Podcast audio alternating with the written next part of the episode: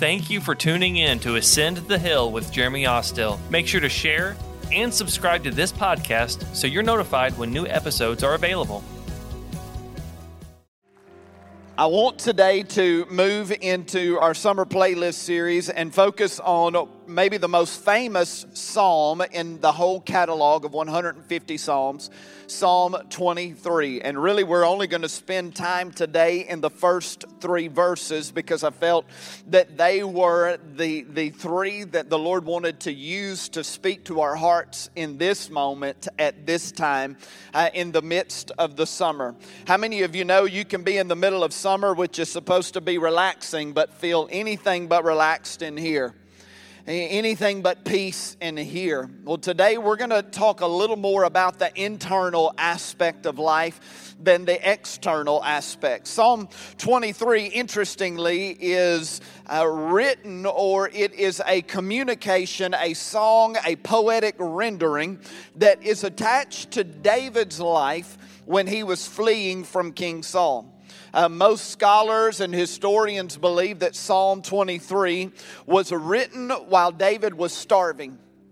It, it was written while he was malnourished. It was written while he was scuffed and scratched and, and, and wounded because he had been navigating the jagged terrain of the wilderness, a wilderness area that was uh, notorious for being dry, arid, cracked, rough, rugged and, and he would go from one cave to the next and likely at times in the cave could hear the sound of his enemy maneuvering. In the, in the dark of the night, he could hear the calls and the orders given from Saul's army, knowing that all of them were intent on doing him harm. He could count his ribs. His beard was possibly falling out because malnourishment has a lot of effects on the body. And in the middle of all of that turmoil, this song comes out of him. A song that is in direct opposition to what he was experiencing. A song that was, in some ways, a defiance internally of his external circumstances. It's one of the most beautiful pieces of art that the world has ever seen. Interestingly, in its original language, Psalm 23 has 57 words. It has 227 letters. Uh, according to Jewish scholars, the number 57 would be the equivalent of the word nourishment. The number 227 would be the equivalent of the word blessing.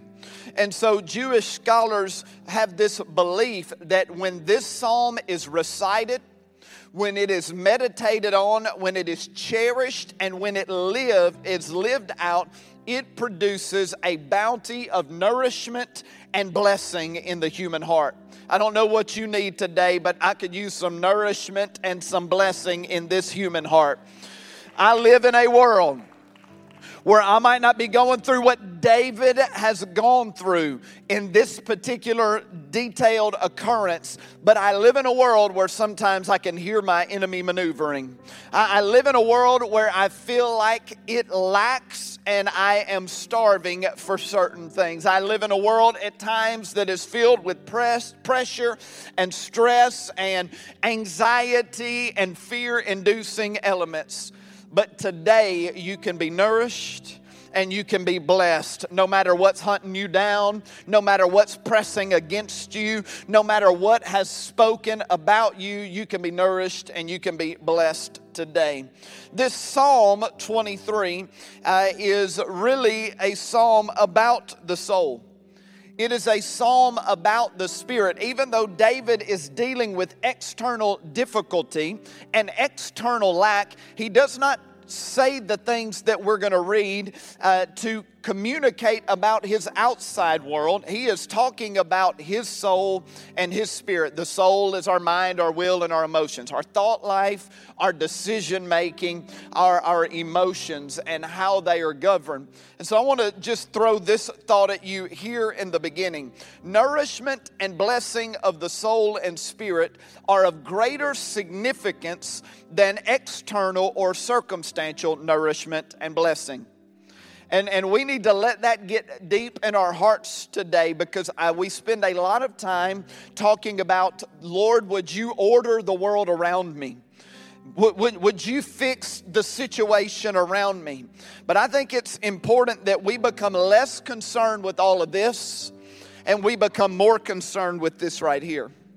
Because while we're waiting for His will to be done on the earth as it is in heaven around us, we can live with heaven alive on the inside of us. While this earth is still being brought into alignment with God's peace and God's joy and God's hope and God's healing and God's victory, right in here, peace, hope, joy, God's victory are alive and well. Can you say yes to that?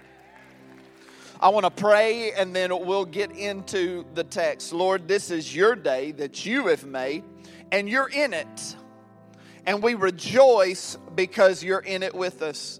Now, I ask over the next few moments that every lie of the enemy would be canceled Every seed the enemy has tried to plant will be plucked out and removed. Lord, every assault and assignment of the enemy that has tried to corrupt and corrode our soul, Lord, that you would come against it today. I pray that fear would be gone, sorrow would be gone, anxiety gone, inferiority and insecurity. Let all of that stuff be gone today. Would you give us peace and joy and hope in the name of the Lord? If you want that, say yes. Thank you, Jesse. I appreciate it, man. I want to read the first three verses of Psalm 23.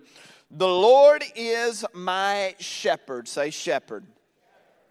I have all that I need. He lets me rest in green meadows. He leads me beside peaceful streams. He renews my strength. He guides me along right paths, bringing honor to his name. The title of today's message is I Shall Not Want. I want you to just tell your neighbor, I won't want. That's tricky, right? Tell, tell your other neighbor, you shall not want. Just go ahead and let them know they don't need to want. And I'll, I'll explain that a little more. I want to start with the simple idea the Lord is my shepherd. We've already alluded to the fact that this was a season of David's life that was stressful and filled with distress. He was starving, he was in a rugged terrain. And interestingly enough, in the midst of such chaos, he hearkens back to his own original vocation of being a shepherd in a field. He was well versed in what being a shepherd meant. I, I, do think, on one level, it's possible in the crush of life that David, in singing a song, just wanted to reminisce about simpler times. Has anybody ever, when it gets difficult, just tried to put yourself mentally and emotionally back here somewhere when it was not as stressful? When you had a different job that you had gotten figured out how to do that job and that job didn't stress you out anymore. When, when, when you and your family were in a different place, in a different time, and it wasn't as angst ridden. I, I don't know if you've ever done that. A lot of people use that as a defense mechanism, an escape clause, if you will. When things get difficult, we will try to mentally go back to another time in hopes of calming our emotions, calming calming our fears, calming our worry, a time when we had less responsibility, a time when we carried less weight, when we had less stress. I, I don't believe that David was daydreaming here. And I just want to submit to you that you don't have to try to mentally jump a bunch of hurdles to get yourself to another time and place for the stress to go away because the Lord is your shepherd today, just like he was back then. And, and him being your shepherd, I believe what David was trying to say uh, is that the shepherd is responsible for the sheep. He knew when he was tending the flock, they were his responsibility.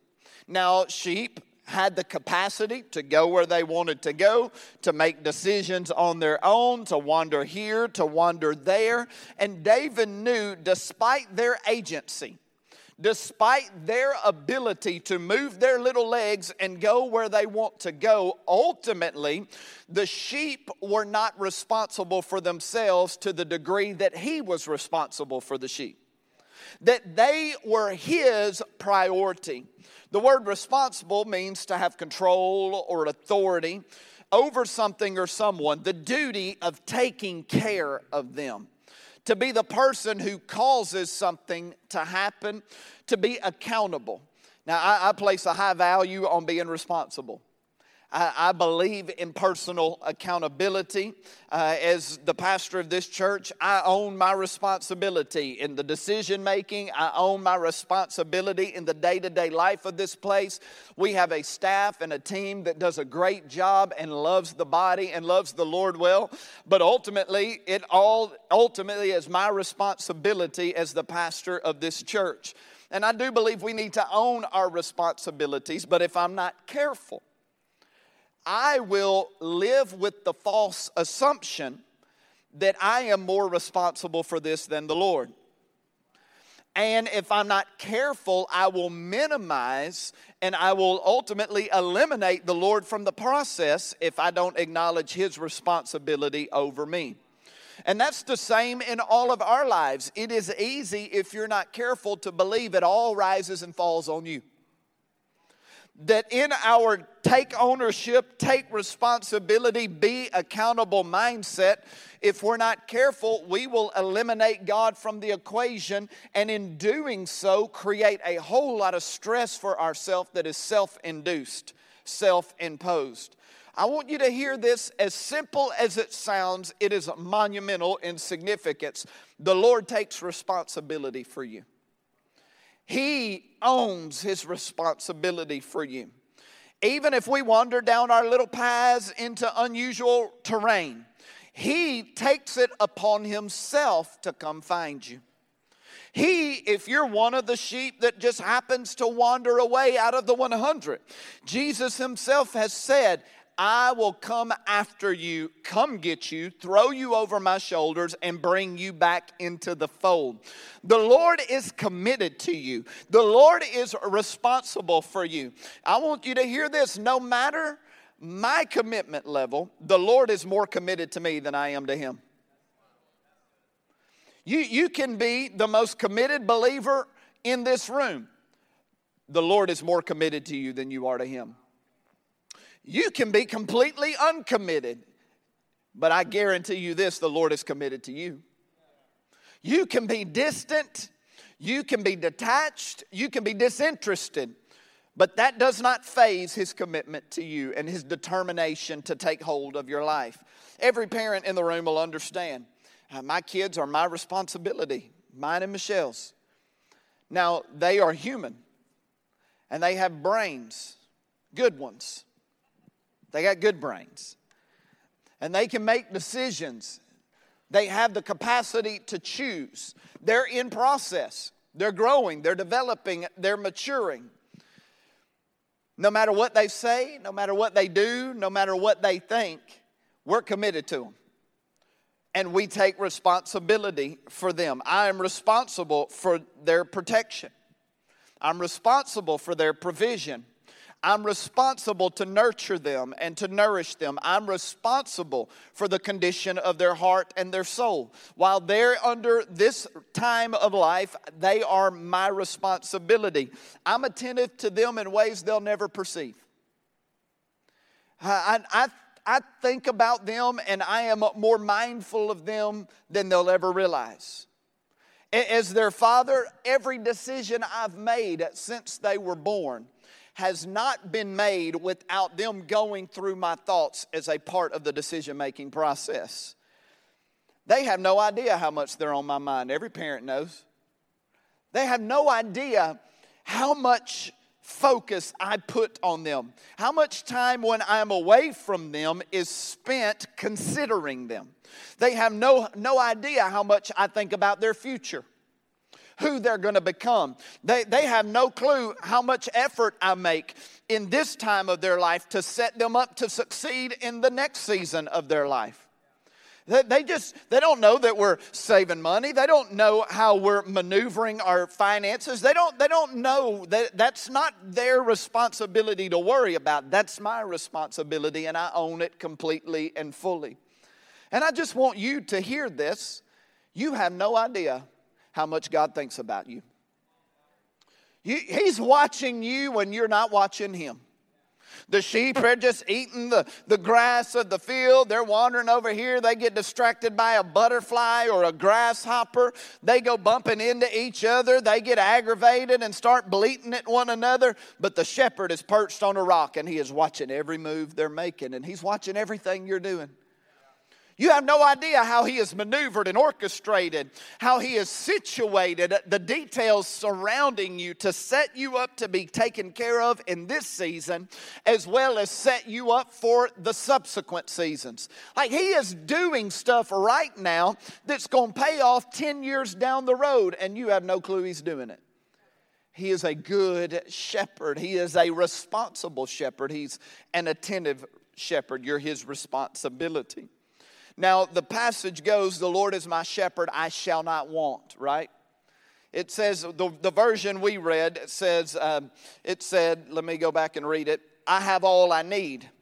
But I like what the King James and the New King James says. It says, I shall not want. There's two layers of I shall not want. The first layer is that God has all the resources, God has all the provisions, and he will make sure that I have whatever substance, whatever thing I need when I need it. That he is possessor of all things, so I don't have to worry about my needs being met or being taken care of. And, and that is good on an elementary level, but you've got to remember David is living with a great deal of lack. I, don't presume as you read the text that he's really talking about his next meal. He, he's not necessarily talking about the day when he's no longer being chased wild, by a wild animal. He's talking about a different type of I shall not want, which is a deeper level that all of us should mature to. To where it's not just about what I want and need out here, but He is all sufficiency for everything that I want and I need in here.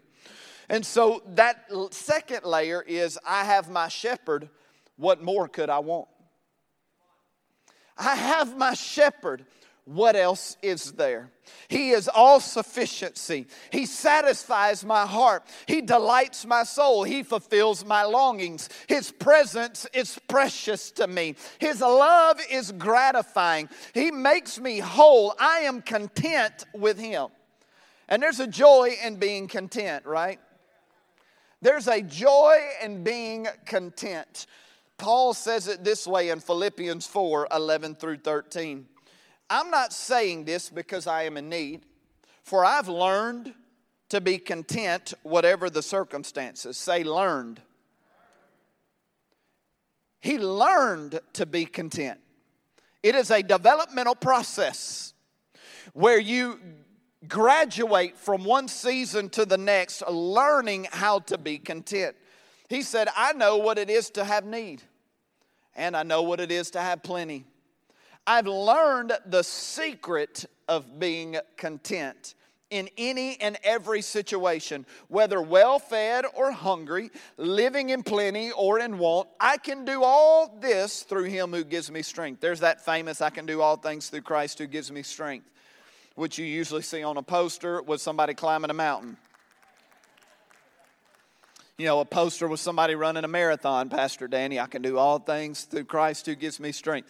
Paul was not saying he could scale mountains, he could swim oceans, that he could, he could run across country. He was saying, I can live in the midst of lack or plenty, sick or health, alone or surrounded by friends. I can be content no matter what because my source for my soul is not found in my external situation. It's something deeper than that. My friend Heath Adamson, um, he, he says contentment, he defines it this way the spiritual state in which our identity is no longer tied to what we have, feel, or even experience.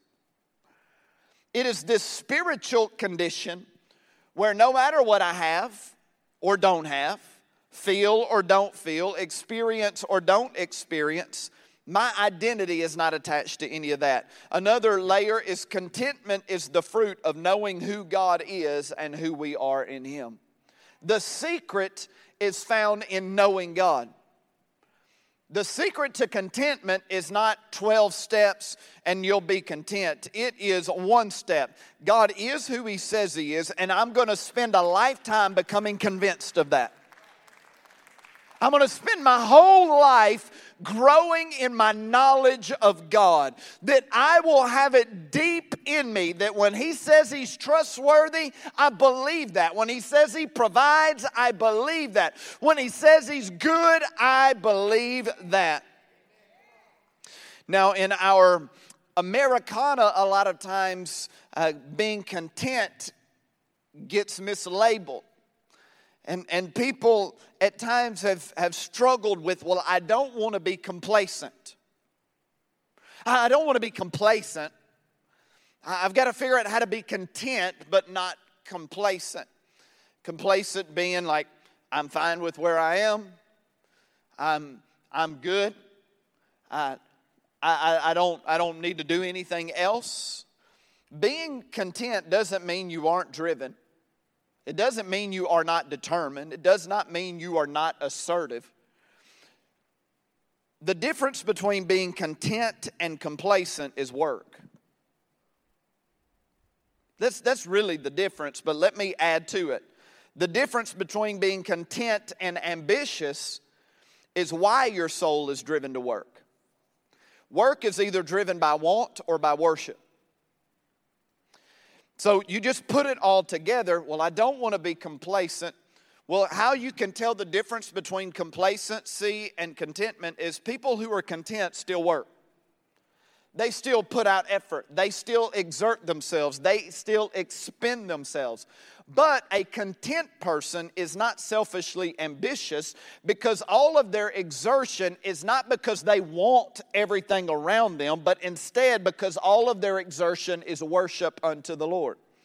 And they have realized that the Lord is all I really want. My soul can't handle wanting everything else to the degree that it wants Him.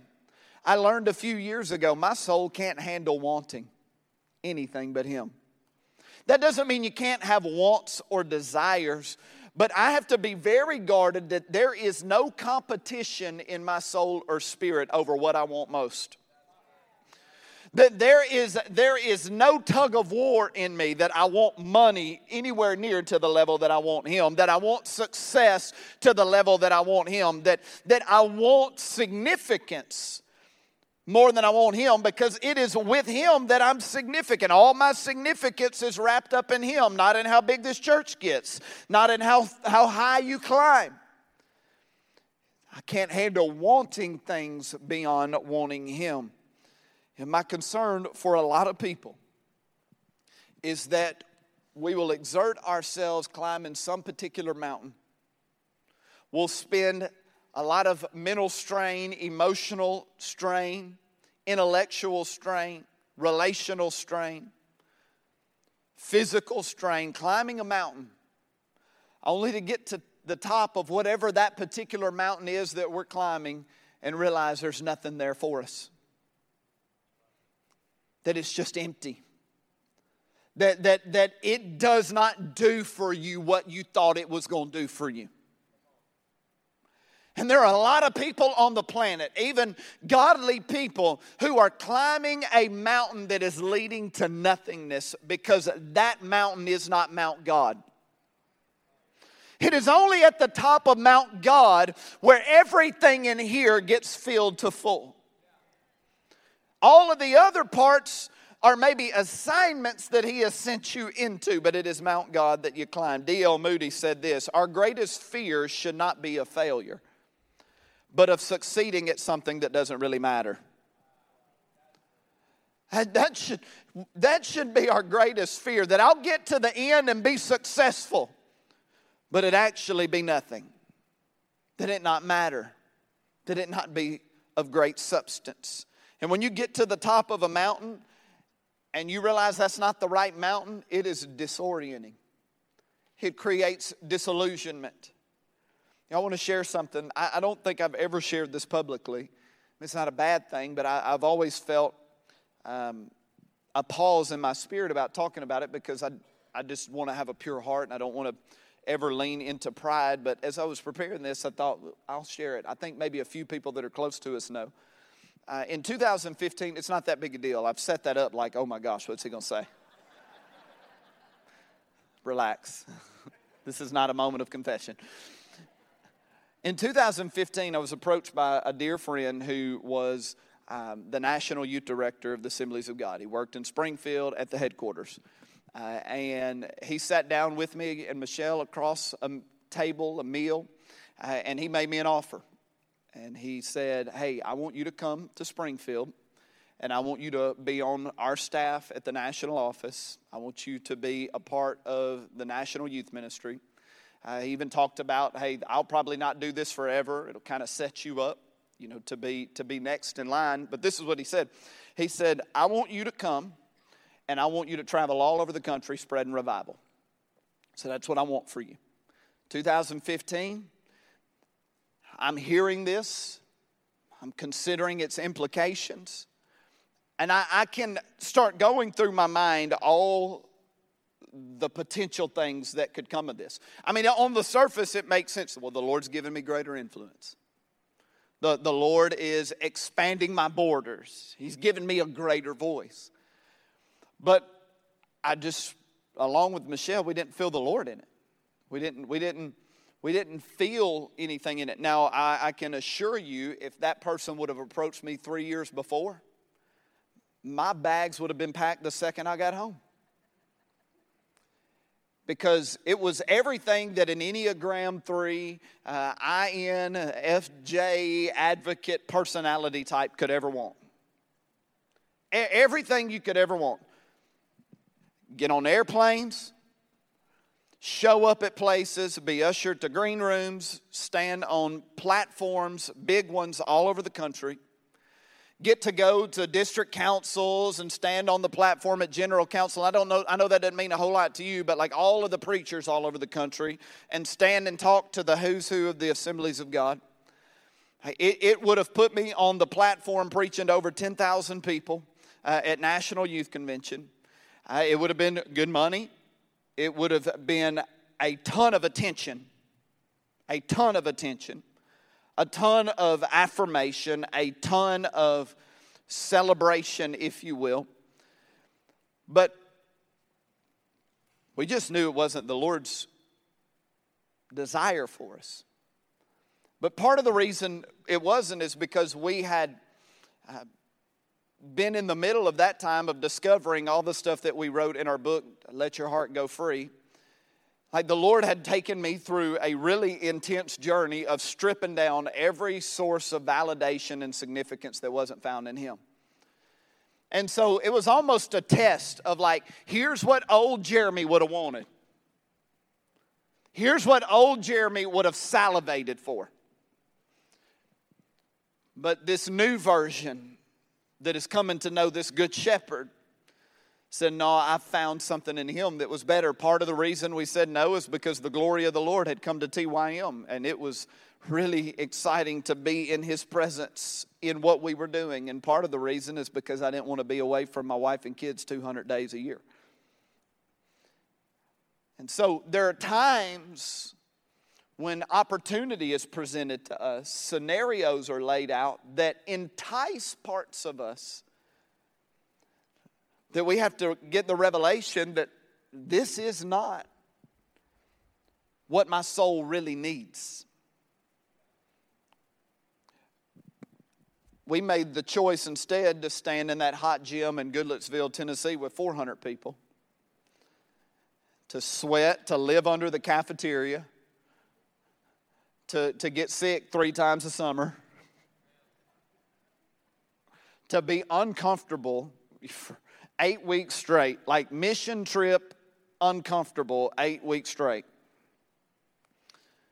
We, we, we, we made the decision to stay where there was no live stream, where there was no big attention.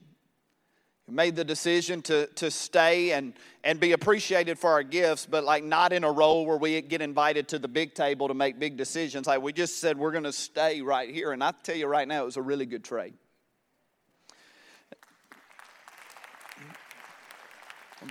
Part of the reason it was a good trade is because on the nightly, I would stand on that platform in that hot gym and I would look over here, and in my peripheral vision was my son and daughter standing in what we called the foxhole as the presence of the Lord is moving, and occasionally we'd see them as young ones lifting their hands and dancing around with their friends.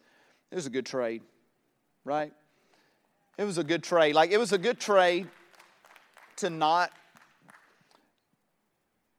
stand on big platforms because I got to stand in the glory of the Lord. That's a really good trade. I, am certain of this. We wouldn't be your pastor if we'd have said yes to that. I don't think the Lord would have been mad at us, but I just realized there are things that I want that are inferior to Him, to having Him. It was a good trade. It was a good trade because the Lord is my portion and I shall not want. And having Him and being in the sweet spot with Him is better than anything else in this life. The being in communion with Him is superior to anything in this life. You know, the passage goes on, verse 2 and 3. I want to read them again. He lets me rest in green meadows, He leads me beside peaceful streams. He renews my strength. Remember, it's a psalm on the run.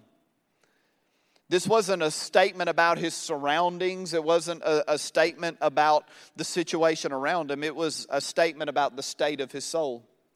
That no matter what was going on around him, the shepherd was going to lead him into rest and lead him into quiet, lead him into peace. I love what the King James says He makes me lie down in green pastures. Sometimes He's got to make us lie down. I, I don't know what it's like for you. Now, there's some of you that go to sleep like that at night. I wish I could be like you. You, you, you have it good. Like when your head hits your pillow, like you could count to three and you're gone. My goodness, what a treasure. I lay down and it gets quiet, and this thing just starts.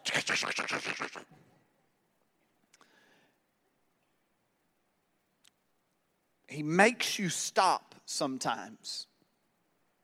What happens when the world stops? What happens when the activity is done? What happens when the business of yours has come to an end of the business day? What happens when there's nothing else to hold your attention? What happens in you when there's no diversion to distract you? What happens when you've ceased talking and interacting with the people around you? When, when it gets quiet, when it's just you isolated internally, what are the sounds? What what is the noise? What are the voices? What are the whispers? And, and, and I feel pretty confident in saying for some of us, the busyness feels healthy to us because when we're not busy, all of that stuff that is disturbed inside begins to talk. And all of the things that trouble us have now got margin to resume troubling us. Some of us in the room are restless. When it gets quiet, when, when, when you're stacking the dishes in the dishwasher, doing a mindless thing, when you're pushing the mower, doing a mindless task, although some of you, it's not mindless, I get it. Some of you are professional, putting the stripes in, the whole deal. I've already talked about my yard. My yard shows that I'm busy because it's got a bunch of weeds But when you're doing the task where your mind can shut off, some of you fear creeps in. Stress, worry, anxiety, doubt. I, I, I, I don't say this as an accusation against you. I say this as an accusation against the enemy. Stuff like fear and anxiety are the enemy making an accusation against the nature of God in your heart. That is the enemy trying to convince you that God is not a good shepherd, that God is not who he says he is. And so when you feel that stuff rising up in you, it is a lie against God. And you have to see it as that insecurity, inferiority is a lie against God. And when that stuff comes, you have to know that this right here has got to be quiet because it's not the truth. It's not an accurate depiction of who God really is. Some of us are just restless. You know, rest is not a day off or a vacation, rest is a state of existence. A day off of, or a vacation, it creates a scenario where the activity is paused, maybe where your body can rest, the demand is set aside, but you can be sitting on a beach and not at rest. You, you can be sitting on the back deck of a cabin with a cup of coffee overlooking the fall foliage in Gatlinburg, but not be at rest. You, you can take a break from everything, but eventually your body is going to face the direction of home again. And I wonder if anybody has ever felt that drive home and it feels like with each mile the weight comes back on. Some of you are wore out in your soul and in your spirit. Because no matter what you do geographically, no matter what you do in the place of diversion, you can't shake the weight that you feel. But I'm here to tell you the Lord is your shepherd. And He's trying to make you rest in green meadows. He is trying to get you beside some quiet waters. The Lord wants to do such a deep work in us where we no longer strive for approval. A whole lot of our stress and angst is because we're trying to earn approval. Some of us, we're still trying to earn God's approval. Some of us still live with the idea that I got to do a bunch of stuff to prove my worth to God. Sheep didn't have to prove their worth to the shepherd. They were valuable to him by nature of the relational dynamic. Some of us run from what shames us, we try to hide from what causes us pain. But the Lord wants to do a work in you to the degree that you don't have to run, you don't have to hide, you don't have to distract yourself. If you can see Him as your shepherd who's taken responsibility for you, and within Him is all your heart needs, you'll find rest for your soul. You know, some of us resist the meadow, we resist the quiet, we, we resist the peace. For some of us, we are so used to the noise. We are so used to the chaos. Some of us are hooked on drama. We don't know what to do if we're not mad about something. We, we don't know how to function if there isn't something to be stressed about. Some of us will get out of one situation and we don't even realize it, but we're going to try to find another situation because we have begun to believe that all of that tension is what living really feels like. For some of us, the whole concept of peace is unnerving. The minute you feel it, you have mistaken it for a lack of productivity. Some of us think that all the drama is us being productive. That's been the life you've lived. That's what you came out of with your family. That has been the circumstances that you have, and it's become natural to you. But I'm here to tell you that this God of ours, His culture, His kingdom, His way is that you get to rest in your soul and you get some quiet in your heart and you get to drink from peace. You don't have to be dysfunctional. There doesn't always have to be something. I heard somebody say one time talking about it was raining. Well, it's something all the time. I mean, my gosh, what a just want something else. Something all the time. Well, it doesn't have to be something all the time. He wants to give you peace. You don't have to live with that kind of pressure. There's some men in the room that you always feel pressure. Look, I'm preaching to myself right now. You feel the pressure to perform. You feel the pressure to accomplish. You feel the weight of your family. You, you feel the strain of the future, and you'll go down paths of like, what if I fail? What if I don't get it right? What type of problems will that cause for me and my family? Well, if I fail, I've lost significance. I'm just here to tell you, man of God, that there is rest and peace, and you don't have to live there. You don't have to live there if the band will come. I love what it says in verse 3. He guides me along right paths, bringing honor to his name. You do know he put his name on you, right? We, we've all seen the memes and the little stories of a dad looking at their child saying, When you go to school, you got my last name. You better represent it well. And I, I, I, am concerned that when we think about God putting His name on us, we think of it from those terms. Like God is pointing at us saying, You know my name's on you, you better act right. You, you, you know my name's on you, you better, you better not mess up my name. But what if, what if him saying, I'm going to lead you down right paths and bring honor to my name sounds a little different? My dad uh, had a construction company, concrete finishing, concrete cutting, and he was elite at it. I don't, I don't say that with anything other than fact. He was elite at it, he, he was one of the top in his field in the Mid South. And when I say that, like he, he, would, he was responsible for, for schools. I mean, every school in the county I grew up in, he poured the concrete for and cut the concrete for, finished the concrete.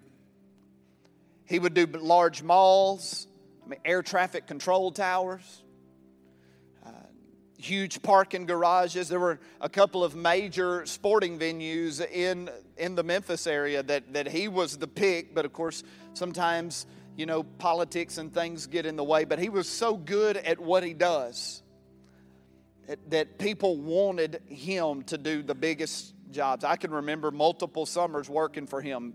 Concrete work is no joke. I mean, we, we were doing one pour that was over a million square feet over the course of a summer. Hot. I learned a lot. I learned I didn't want to do concrete.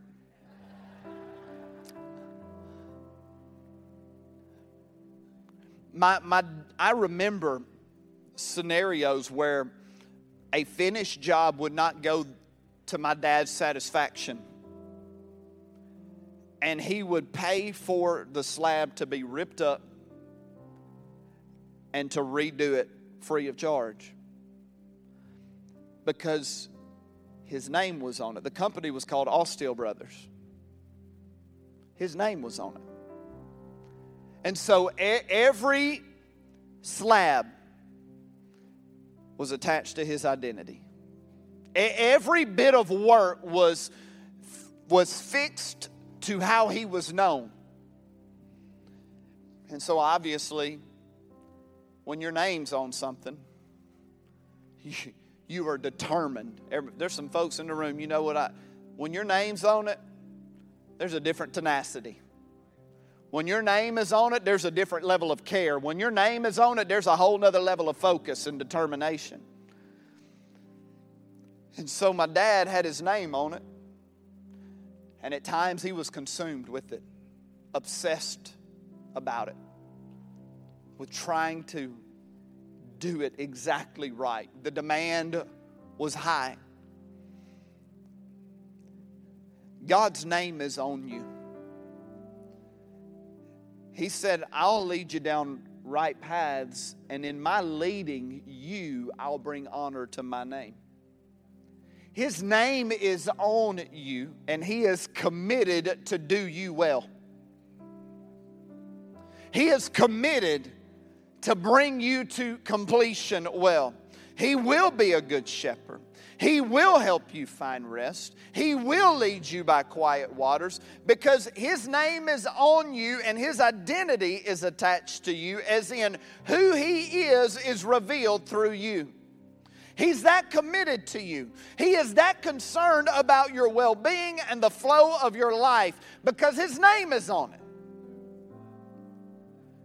And so, if in your life there are days when you aren't confident in how He feels about you because you don't feel like you've performed well, days you don't feel great about yourself, rest assured He has put His name on you and He will bring honor to His name through your name.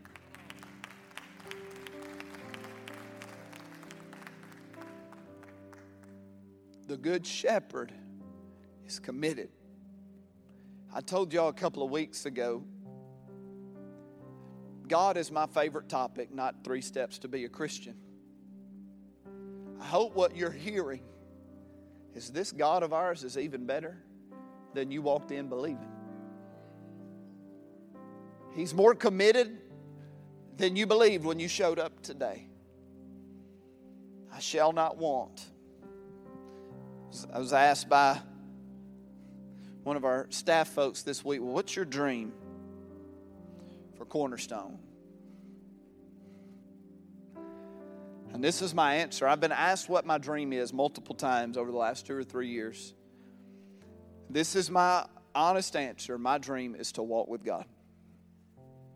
That's my dream. That is my greatest aspiration. That is my highest hope in life to walk with my shepherd, to be led by my shepherd, to be in the presence of my shepherd. All the stuff that we talk about. Hey, we, we want to reach 14,000 people. We want to plant 20 churches. We want to have a school of ministry that launches 100 plus people into ministry. We want to raise a million dollars for missions or give a million dollars a year to missions. All those dreams, all of those aspirations, that, that's not the dream. The dream is Him. The dream is being with God way more than doing for God.